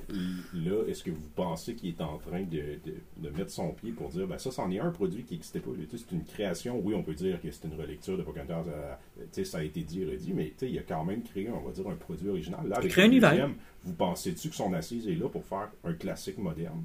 Ben, c'est parce que le problème de ce film-là, je dirais toujours, c'est comme le premier Avatar. J'ai j'ai pas super trippé sur l'histoire, j'ai aimé la prouesse technologique, je n'ai jamais revu le film. Penses-tu revoir le deuxième? Non. Parce Non. que si jamais je passe ma TV, je sais ce qui va se passer. Je vais soit pogner mon téléphone, ou bien soit partir une console. Parce que j'aurai pas le wow qui a fait que j'ai resté accroché. Ah, c'est sûr que toi, par exemple, t'es quelqu'un de, de, de, de prouesse technologique beaucoup plus que moi. Moi, je vais le revoir puis je vais être content. Par contre, je suis content de l'avoir vu au cinéma. Parce que là, nos auditeurs qui nous écoutent puis qui, qui ont l'intention d'attendre de le voir sur Disney+, ça. vous êtes dans, vous êtes dans Je l'erreur. ce que vous disiez, tu sais, c'est toujours, vous êtes complémentaires l'un et l'autre. D'un côté, allez le voir pour les prouesses techniques d'Alan, puis allez le voir pour faire charmer par l'histoire comme Martin. Ah, je pense que oui. Je pense qu'honnêtement, oui. Puis, gars, le fait que nous deux, on a été. euh, on est sortis de là heureux. Puis, je pense que oh, j'ai pas repensé à mon cash que j'ai dépensé. Là. J'ai- pleuré toutes les larmes de mon corps, moi. Oh, un petit côté sensible, Alan. Non, 3h15 de 3D avec des lunettes, là. Puis je porte déjà des lunettes, là.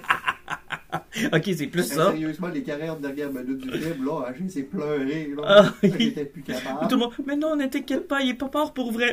le 3D me brûle les yeux. Mais c'est quasiment votre, en tout cas, pas votre style négatif, mais c'est bon de vous entendre parce que, tu sais, vous êtes très positif pour des injustes sur un film que je, je comprends que, tu sais, c'est pas un chef-d'œuvre pour vous, mais vous avez eu beaucoup plus de positif que de négatif à dire. Mais vous, mais c'est j'ai eu pas du plaisir. mais vous m'avez donné le goût. Mais j'ai eu du plaisir. Mais j'aurais voulu démentir le film en sortant de là, c'est impossible, parce que oui, c'est très niais, oui, c'est très basique, mais c'est toutes des c'est toutes des choses qui fonctionnent au niveau du cinéma.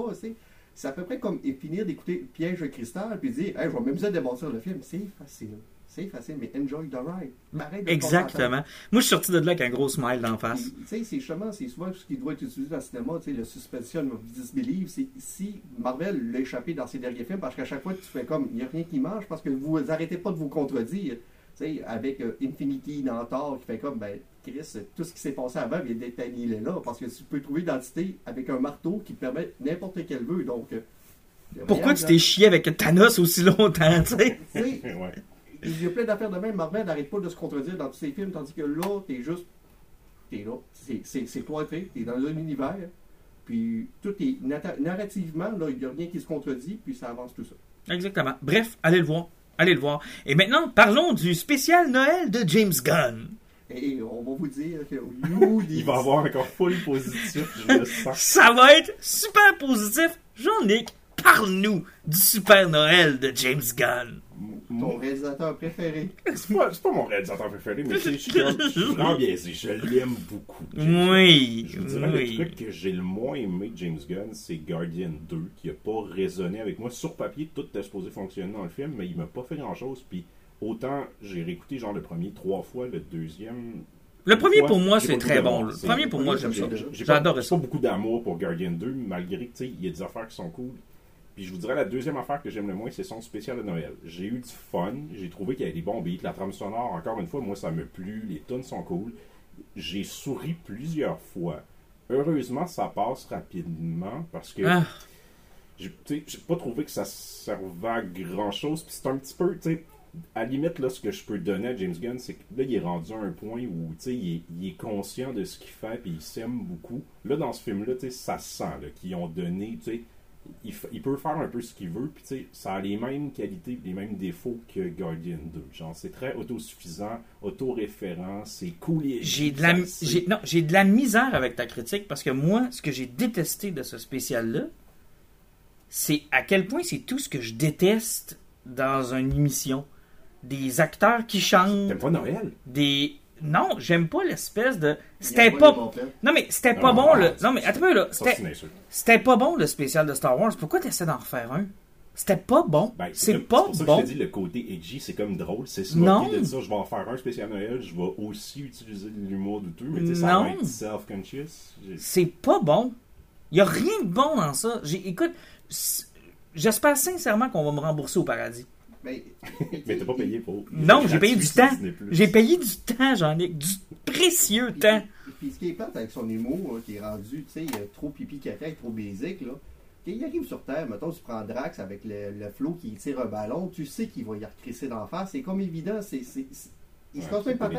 Euh, c'est à peu près comme Taika Waititi qui a dit fais ce que tu veux. Tu te rends compte que ce gars-là, il est drôle de temps en temps, mais il n'en devient pas trop. là. C'est parce que finalement, c'est une longue Encadre-le. pas si drôle que ça. Parce Faut que que tu l'encadres. Parce que leur humour est très basique. Tu sais, parce que c'est des jokes de. Du slapstick humor. Ben, ouais, c'est c'est- c'est- C'est du. Warner Brothers. Ben, du- c'est ça. C'est du Bugs Bunny. Ben oui. Sérieusement, Willy Coyote, que je ris, là, c'est parce que je me rappelle, dans mon souvenir, que je riais, que j'étais bout de cul. Ça fait que j'ai un souvenir dans ma tête qui me fait rire. J'aurais pas le référent, j'écouterais ça de mon- à mon âge, Willy Coyote, je ferais comme. Ok, c'est supposé d'être drôle. Mais tu vois, moi, ça me fait rire, mais je trouve que James Gunn n'est pas capable de le faire. Tu sais, moi, l'humour à la Naked Gun ou des affaires du slapstick, du burlesque, euh, un coup de poêlon sur la tête, c'est encore des choses qui me font beaucoup rire. Mais, c'est- mais c'est là-dedans, c'est que ça n'a pas, ça a pas lieu d'être. Ça n'a pas lieu d'être. Tu sais, je veux dire, quand Drax et l'autre, là, Mantis, arrivent sur Terre, là, ils ont l'air de deux extraterrestres que, là, on- la réaction des humains, on n'est pas trop sûr. C'est genre, c'est-tu. Êtes-vous conscient de ce qui s'est passé? Tu sais, c'est comme le premier contact qu'on a entre le monde ordinaire puis des Guardians de la galaxie. Hey, oublie ça, il y a eu une invasion Ouais, non. sur New York, il y a eu le snap. Ouais, mais- Il y a un titan Ouais, qui est sorti dans le milieu de l'océan, euh, que tout le monde a oublié. euh, Mais, mais je veux dire, leur réaction est bizarre, tu sais, c'est comme. Il y a une avocate qui défend des mutants. Oui, mais c'est- l'image de à ce temps, quand ils voient quelque chose s'appeler de même, la, ré- la première réaction, c'est pas être stressé, c'est d'appeler leur assurance, savoir si on assurés. Ouais. Mais c'est tellement vilain. Puis là, Kevin Bacon qui est là-dedans pour venir chanter une chanson. Puis puis- Kevin Bacon qui était, euh, tu sais, qui était intéressé. Ah oui, ça y tentait, hein. Ben, tu sais, il est à peu près comme Ouais. Bruce Willis dans les derniers films qu'il faisait avant de pogner malheureusement sa maladie où il n'y avait pas de l'air d'être là pantoute. Il était là pour un chèque, puis... euh, Kevin Bacon et James Gunn sont des chums. Ils ont, ils ont, il a joué dans un de ses films qui s'appelle Super, qui est vraiment cool.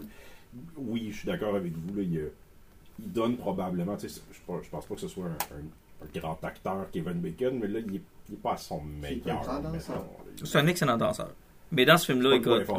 Ben, un film. C'est-tu un film? C'est. Honnêtement, je sais même pourquoi ils ont fait ça. Pourquoi ils ont fait ça? C'est tellement vilain. Ben, c'est- c'est- c'est- C'était pour Noël, puis c'est Disney+.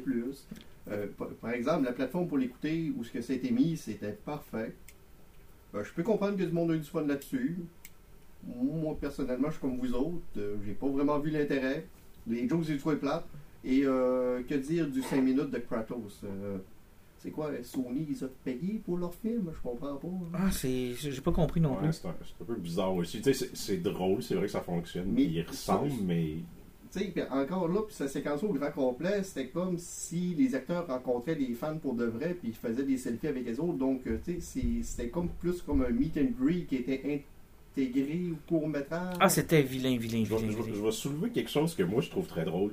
Mettons qu'il est méta au film. là. Je- je sais pas- James Gunn, quand il met des éléments dans son film, c'est un, vous le savez, il y a des défauts, mais c'est un grand fan de comics. Puis il aime ça, dire qu'il rend quelque chose canon. Puis l'autobot qu'il a mis dans son film, tu sais, son premier post après que le film son soit sorti, c'est il a mis une photo puis il a dit le GoBot est maintenant canon. Dans, lui, à toutes les fois qu'il met un personnage, il dit bon, à cette heure, il est canon dans le MCU. Kratos, c'est canon? Batman aussi Selon maintenant. lui, ouais, Batman serait canon aussi. Ils font référence à Bruce Wayne. Ah, c'est juste vilain. Mais non, mais le, le- le gros élément canon qui a mis produit dans le film, vous l'avez oublié, c'est le lien de parenté entre Mantis puis. Euh, Ouais. Ouais. Puis, Qui tu était vois, pas tant nécessaire non plus. En fait, est-ce c'était qu'ils une se sont scène. embrassés dans le On a-tu le problème que le- de Léa puis Luke Je me souviens pas s'ils se sont embrassés dans le Je Guardians suis sûr 2. que Disney ont poussé pour ça. Hmm. Mais je pense que c'était, si je me rappelle bien, c'était une scène coupée dans Guardian 2, ça, la Ouais. révélation. Puis il a comme, il a, il a tissé son projet autour de ça. Ben, l'autre, euh, l'autre truc qu'on apprend, ben, c'est le, le nouvel, le nouveau visuel de Groot. Qui est Ouais, comme- Là, là, c'est parce que c'est pour couper sur le budget. Là, c'est qu'un levier en, en, en, en caoutchouc là, pour couper sur le Ben, budget. moi, j'ai pas mal l'impression qu'en voyant la bande-annonce de Guardians 3, que c'est le look qu'il va avoir. Là. On dans Guardian 3, ils vont tuer un raton laveur, puis on va tout pleurer. Oui, ça, ils nous l'ont déjà annoncé d'ailleurs. C'est le meurt. Mais je vais terminer sur une note, on va dire, Il va peut-être devenir ratatouille. semi-amer. James Gunn a eu deux gros projets cette année. Il y a eu Peacemaker, puis il y a eu ça. Peacemaker, moi, c'est un chef-d'œuvre incroyable, puis ça, c'est passable. Maintenant, James Gunn est à la tête du MCU. J'espère que ce qu'il va nous apporter va être plus proche de Peacemaker non. que du Guardian de Noël. Est-ce que vous avez vu la nouvelle qui est sortie sur le problème des trilogies? Non. Il a pratiquement annoncé que son troisième film allait être tel quel parce que c'est le problème des trilogies. Puis il a dit c'est pas parce que je passais chez DC, mais euh... Moi, tu vois, là, euh, ma relation avec James Gunn est la même qu'avec Peter Jackson quand on m'a annoncé qu'il allait faire Le Seigneur des Anneaux, puis que ma seule référence à Peter Jackson était Brain Dead. Puis je m'étais dit, Mm. il là là. Il là là, que ça, ça peut être un accident de char. Ça peut. Comment ça peut bien virer?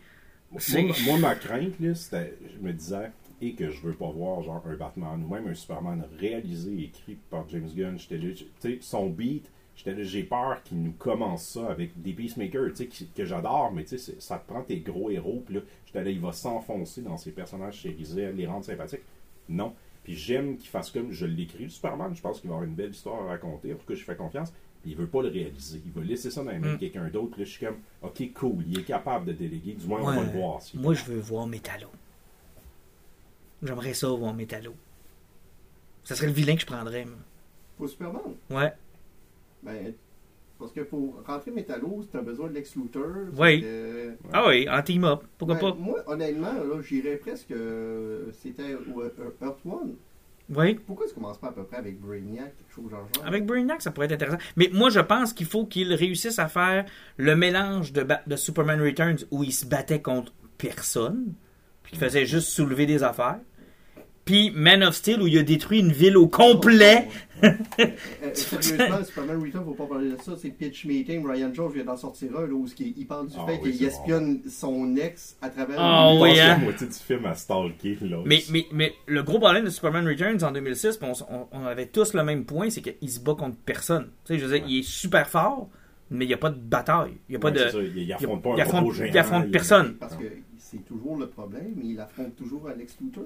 Oui, c'est ça. Mais tu sais, je veux dire, même dans les premiers de 78, il avait quand même trouvé une façon de faire que, tu sais, il- genre, tu sais. Mais en tout cas, James Gunn, si tu m'écoutes, une Oui. bonne manière de le régler, c'est de jouer avec la dualité. Ça te prend un méchant qui est un problème, ou en tout cas une situation qui est un problème pour Clark Kent, puis une situation qui est problématique pour Superman. Il faut que tu joues sur les deux tableaux en même temps, puis en tout cas, là, tu peux avoir un film qui va être le fun. C'est parce que conseille à dire que même de nos jours, si tu veux vraiment jouer safe, tu oublies Lex Luthor, tu oublies Zod, tu y vas vraiment avec l'invasion extraterrestre avec Brainiac, parce que tu amènes le conflit de Alien Invasion avec l'extraterrestre qui peut te sauver. Donc, euh, Ouais, parce qu'il faut jamais que tu oublies que Superman, c'est une histoire d'immigration, c'est une histoire d'extraterrestres qui. effectivement, Qui ça prend pays, ça. t'as l'immigrant hostile qui arrive, puis l'immigrant qui veut t'aider. Donc, il faut, faut que tu y ailles plus de ce côté-là plutôt qu'il aller encore en conflit humain puis l'extraterrestre. Ça fait que emmène quelque chose Ou encore l'espèce de demi-dieu versus humain. là. Oui, qu'on puis a vu souvent. compter qu'en plus, si tu vas plus du côté journalistique, puis Superman n'est pas trop sorti, il faut t'emmener quelque chose de gros pour le forcer vraiment à sortir en plein jour. Et s'il vous plaît, un Superman pas broody qui laisse son père mourir puis qui casse le cou du premier méchant qui rentre. S'il vous plaît, s'il vous plaît. Ah, mais tu sais, quelqu'un qui est jeune, qui est dynamique, qui est capable de faire un bon reportage, moi je verrais euh, Robert Pattinson. Est-ce que. Je vois pas quel genre de problème ça pourrait créer. ça. S'il vous plaît, on veut juste que Superman ne soit pas en dépression. C'est la seule chose que je vous demande. Un meurtrier en dépression. Je vous demande juste qu'il soit pas en dépression. Hey, je vais juste terminer sur Crisis. Crisis on Infinite Earth. J'ai lu juste les deux premiers numéros. Je suis pas encore à jour. Mais là, c'est encore un reboot. On est encore sur une Non, nouvelle. non, c'est encore plus brillant que ça. Y a-tu un nouveau statu quo C'est quoi là? Un nouveau statu quo. Euh, dans le fond, quand le Crisis a parti, c'est parce qu'on est dans, tu sais, tu suis le DC qui se Oui. passe présentement. Absolument. Donc, euh, tu avais Darkseid qui était comme été absorbé par le Darkness. Il y a plein de Mhm. monde, même ben, je pense au niveau de Batman, dans Batman Noir, on a vu que Deathstroke était comme parti Exact. un petit peu tout croche. Et là, tu as une armée des ténèbres qui sont venus attaquer la Justice League. Puis quand ils, sont- ils les ont attaqués, la Justice League a disparu et elle est morte. Ça, Exact. c'était Justice League numéro 75. C'est ça. Donc, euh, des jeunes ont dû prendre la place de la Justice League pour défendre la ville. Quelque chose qu'on n'a jamais vu. qu'on n'a jamais vu. tu sais. C'est parce que là, c'est vraiment donné la- l'avant-plan à John Ken, à Damien. et compagnie. Là, c'est que- puis, tu sais, Nubia aussi dans Wonder Woman qui est apparu. euh, c'est tous les autres sont là. Donc, tu as une nouvelle crisis qui arrive là. Mais quand la crisis avant ça, on s'est rendu compte que la personne qui en arrière de tout ça, c'était Paria. L'ancien de Crisis on Infinite Earth. La première crisis de tout, celui qui, a- eh ben, qui a détruit les univers infinis au grand complet. Et là, on a la nouvelle génération qui sont partis, qui, sont, qui doivent se combattre contre le premier, la première crisis. Et c'est là que ça devient intéressant parce qu'on sait tout ce qui s'est passé dans DC dans les dernières années. On a parlé de beaucoup de choses. Donc, euh, le fait que le G5 a été annulé, ça a été remplacé par Black Metal, Dead Metal, qu'on ne savait pas trop ce que ça s'en allait, que le statu quo des héros était détruit et qu'il restait juste Batman et Superman par la suite.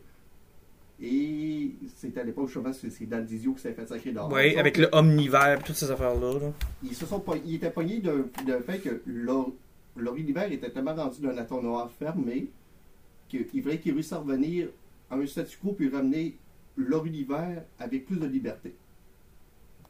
Et le problème de DC, ça a toujours été leur multivers et le fait qu'ils n'ont pas arrêté de toujours les diminuer ou les inverser. Ou encore de les agrandir tellement qu'à un moment donné, on avait perdu le compte. Là. Donc, en ramenant Paria avec l'Infinite Earth, la question qui, se, po- qui était à se poser, c'est que- qu'est-ce qu'ils vont faire avec ça? C'était une porte grande ouverte à dire le Infinite Earth, c'était pas un problème, c'était pas un défaut, c'était juste une belle plage sur laquelle on pouvait travailler à l'infini. Pourquoi qu'on y ramène pas? Et de façon spectaculaire. Donc là, on est de retour à des univers infinis. Infini.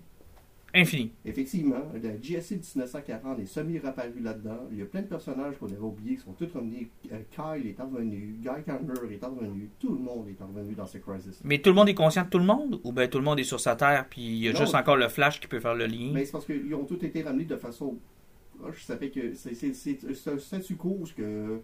Puis je pense qu'il y a une phrase qui dit dans BD, c'est que, tu sais, on n'est pas là pour se casser la tête, on est juste là pour l'aventure. Dans le fond, c'est que arrêtez de réfléchir, puis euh, on est là, puis on, va juste profiter du monde qui sont là. C'est pas, c'est pas une grande histoire, mais c'est vraiment le fun à lire, puis c'est, c'est satisfaisant. Tu sais, tu disais, c'est-tu y a une Flash qui peut se promener? Man, ils sont allés là, profond dans le lore de Flash.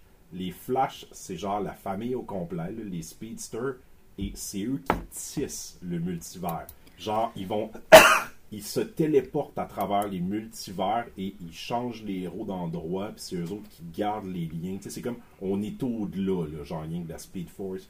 Ils ramènent tous les grands vilains, là, Necron qui était celui dans euh, Darkest Night, ils ramènent euh, Darkseid, ils ramènent, euh, comment il s'appelle, euh, Doomsday. Il y a vraiment beaucoup de payoff, puis oh, c'est ça, tu parlais tantôt, Alan, tu sais, de l'entonnoir qui se sont creusés, là, ils ont fait à l'envers, ils ont fait non, non, on arrête de se casser la terre. Là, c'est l'inverse. On inclut tout. On rentre tout. Tout fait partie de tout. Puis, c'est pas là pour que tu, tu, te casses la tête à comment ça marche. Puis tout. C'est vraiment. Ayons du fun. Apprécions notre univers. Puis là, tu sens qu'ils ils savent pas nécessairement où ils s'en vont, mais ils font comme on mettra pas de bâton dans les roues aux nouvelles équipes, à nos nouveaux créateurs. Puis là, ils pourront faire ce qu'ils veulent, puis s'amuser. Puis on mettra ça dans un autre univers si ça ne fit pas avec ce qu'on veut faire. En tout cas, moi, je le sens comme ça. Puis je suis comme. Ah, c'est rafraîchissant. Sérieusement, cool. il y a des grands moments de bande dessinée là-dedans. Là. Hon- Honnêtement, John Ken, tu sais, il, il fait son Superman pour de vrai.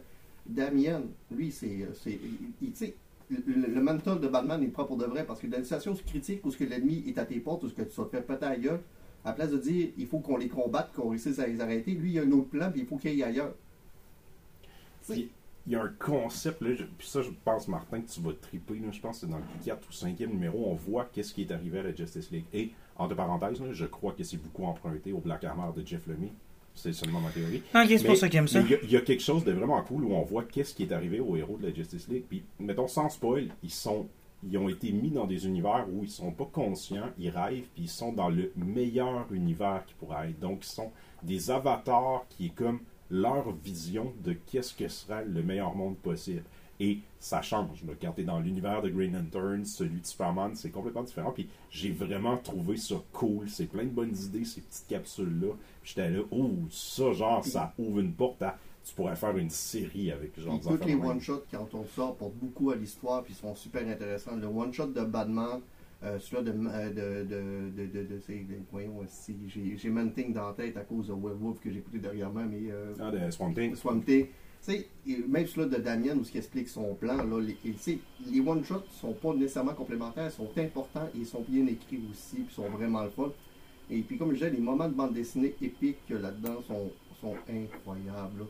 Euh, il y a des combats qui sont vraiment, vraiment beaux, puis des moments qui sont très forts. euh, puis il y a même au niveau de l'écriture des phrases, des, des one-liners qui sont juste parfaits. Fait que c'est moins, moins mêlant que Dead Metal. Ah, ou, euh, oublie Ah, ça. ouais, ouais. tu- tu- tu- Il est pris par la main. Il est pris par la main. aucun stress, c'est vraiment, ça fait longtemps que j'ai pas lu une crisis qui était aussi fun que ça, et où tu, jamais tu te perds pas, tu fais comme pas qu'est-ce qui se passe? Même s'il y a peut-être personnages, t'es- c'est pas trop loin dans tes connaissances pour que tu sois perdu.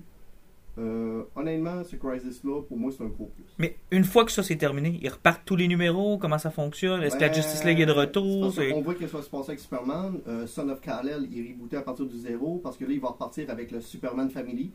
Euh, ça fait que, tu sais, le Superman asiatique qu'on a pu vu depuis New, New 52, là, c'est du monde qui va revenir. Power Girl va revenir. Supergirl va vraiment, vraiment mieux, mieux revenir là-dedans. Possiblement que Steel aussi va revenir. euh, Est-ce que Alfred est ressuscité? Non. Non, Euh, après, ça, c'est un moment important qu'il faut qu'il reste mort. Oh. Il y a référence au personnage. Il y a, tu sais, Damien en parle, mais non, je sais pas, il Il est mort. Il y a, ouais, il, tu sais, il y a peut-être ça qu'on pourrait dire. Il y a, tu sais, il y a pas beaucoup de. il y a- tu sais, il y a un personnage, mettons, qui disparaît. Puis je dirais même pas qu'il est mort, je suis convaincu qu'il va revenir. Tu sais, il n'y a, pas de- il y a pas de gros moments émotifs là-dessus, mais en même temps, c'est comme rafraîchissant que ce soit pas à propos de ça. C'est vraiment rien pour. Ils voulaient remettre les, les cartes sur table, puis ils l'ont bien fait. Puis là, c'est drôle que tu dises les, les one-shots sont satisfaisants, parce que tu sais, moi, j'ai inclus la mini, le- les sept numéros. Puis le seul défaut, j'étais là, ouais, ça bouge quand même vite. Là. C'est, sept numéros, tu que- ça une demi-heure, puis j'étais là, tu sais, t'as pas le temps de respirer ben ben. C'est comme, bon, le, le, le Dooms League arrive, puis là, trois pages plus loin, ils sont, ils sont fait renverser, puis là, on est ailleurs, puis là, c'est comme, c'est comme, ça, ça, Ça va vite, là. Il n'y a pas de break, là. Parce que, il manque que- que- comment ils ont remplacé la capsule de Paria, ça c'était le one-shot avec John Ken, puis c'était avec Swamp Thing. Euh, comment ils ont fait pour avoir le Dr. Light, ça c'était le one-shot de Damien, tu sais. Oh non, ils se sont pas encore fait violer. Hein? Ils se sont pas encore fait violer Qui ça? par le Dr. Light. Non, non, non, non, Ok, ok. totalement différent. Mais, euh, Excusez, Identity Crisis sort de ma tête. Il y, a- il y a une idée qui est super intéressante là-dedans parce que, tu sais, ils ont, utilisé la sais, la Justice League est plus là. Donc, c'est les jeunes, c'est les Titans, c'est les Young Justice, qui doivent, les avatars de chacun des grands personnages doivent prendre sa place. Puis la question du est-ce que je fais prendre le rôle du mentor ou je suis pas de personnage, sais, parce que c'est vraiment John Nightwing, un petit peu là, la Wonder Woman qui sont au centre, Black Adam qui est beaucoup là. Mais il y a une idée, quand la GSA revient, parce qu'au début, c'est très axé sur les Titans. Puis genre, tu sais, que- est-ce qu'ils deviennent la Justice League, est-ce qu'ils restent les Titans, ça joue avec ça. Puis quand la GSA revient, tu sais, ils font comme. Eux autres, c'est une gang de kids, puis nous autres, on est les vieux. Tu sais, la Justice League, c'est comme le milieu de ces deux-là. Fait que de voir les générations qui clashent, puis tu sais, qui. Les vieux sont fiers des jeunes, les jeunes sont impressionnés par les vieux puis ce qu'ils ont accompli. En tout cas, j'étais comme. C'est tellement une bonne idée, puis c'est rare qu'on aborde comme ce, ce Mais- côté-là. Mais, euh, à la fin, est-ce que la Justice League est revenue ou pas? Non, la Justice League est. Le statu quo que- que- qu'ils ont sorti, c'est que la Justice League est un modèle qui est résolu, euh, qui est révolu. Donc, il faut qu'ils revoient leur modèle d'affaires parce que ça ne fonctionne plus leur Les idée. personnages reviennent, mais la Justice League. Ok, fait que Batman n'est pas mort. Non, non. Il est revenu. Ouais, tout, tout le monde est revenu, sauf que ce qui arrive, c'est que c'est ça. C'est parce que je pense que en enlevant le titre fort où que tous les héros sont toujours regroupés ensemble, ils se laissent la latitude pour toutes les séries solo. Parce qu'ils n'auront plus besoin de les entrelier ensemble. Mhm. Même quand ça fonctionne bien, tu sais, pensez au New 52. là. Tu lisais le Batman de Scott Snyder, puis tu lis la Justice League de Jeff Jones, puis tu sais, c'est comme, c'est pas le même Ça marchait pas. Batman, non, c'est pas le même, là. Tu sais, ces deux affaires-là, avec une affaire de même, ils se débarrassent un peu du problème de on doit se prêter les personnages entre les séries puis tout. Je pense que là, ça va laisser, tu sais, chaque série être sa propre chose, puis c'est bénéfique. Messieurs, ça m'a fait plaisir. Moi aussi. Je vous laisse là-dessus parce qu'on va avoir un épisode spécial de Noël qu'on va enregistrer. Non, j'ai pas eu le temps d'y penser. Puis honnêtement, ça fait 1h10. Ok, euh, on s'excuse, c'est c'est pas de poison. Pas, pas là. Ok, Veux-tu qu'on le ramène la semaine prochaine? on peut. On va le ramener la semaine Allez prochaine. un épisode où j'ai deux ou trois poisons. Bon, de toute façon, vous avez juste à aller sur Wikipédia, écrivez Jeff Lemire, trouver un des ouvrages là-dedans, Ah, ça va être oui, le poison oui, à... Vous pouvez tout lire, les yeux fermés, les yeux ouverts. Les... Ouais, ouais. Au nom, euh, avant. oui, au nom de toute l'équipe, de joyeuses fêtes, Joyeuse fête. joyeux Noël, profitez de votre famille. J'espère que vous avez eu beaucoup de cadeaux geeks. J'espère qu'il y a de nos suggestions qui se sont retrouvées en dessous du sapin. Si c'est le cas, n'hésitez pas à nous écrire comment vous avez trouvé ça. On attend vos euh, commentaires sur Avatar. Donc, euh, on se revoit entre Noël et Jour de l'An. On va essayer. Puis après ça, on clenche l'année 2023.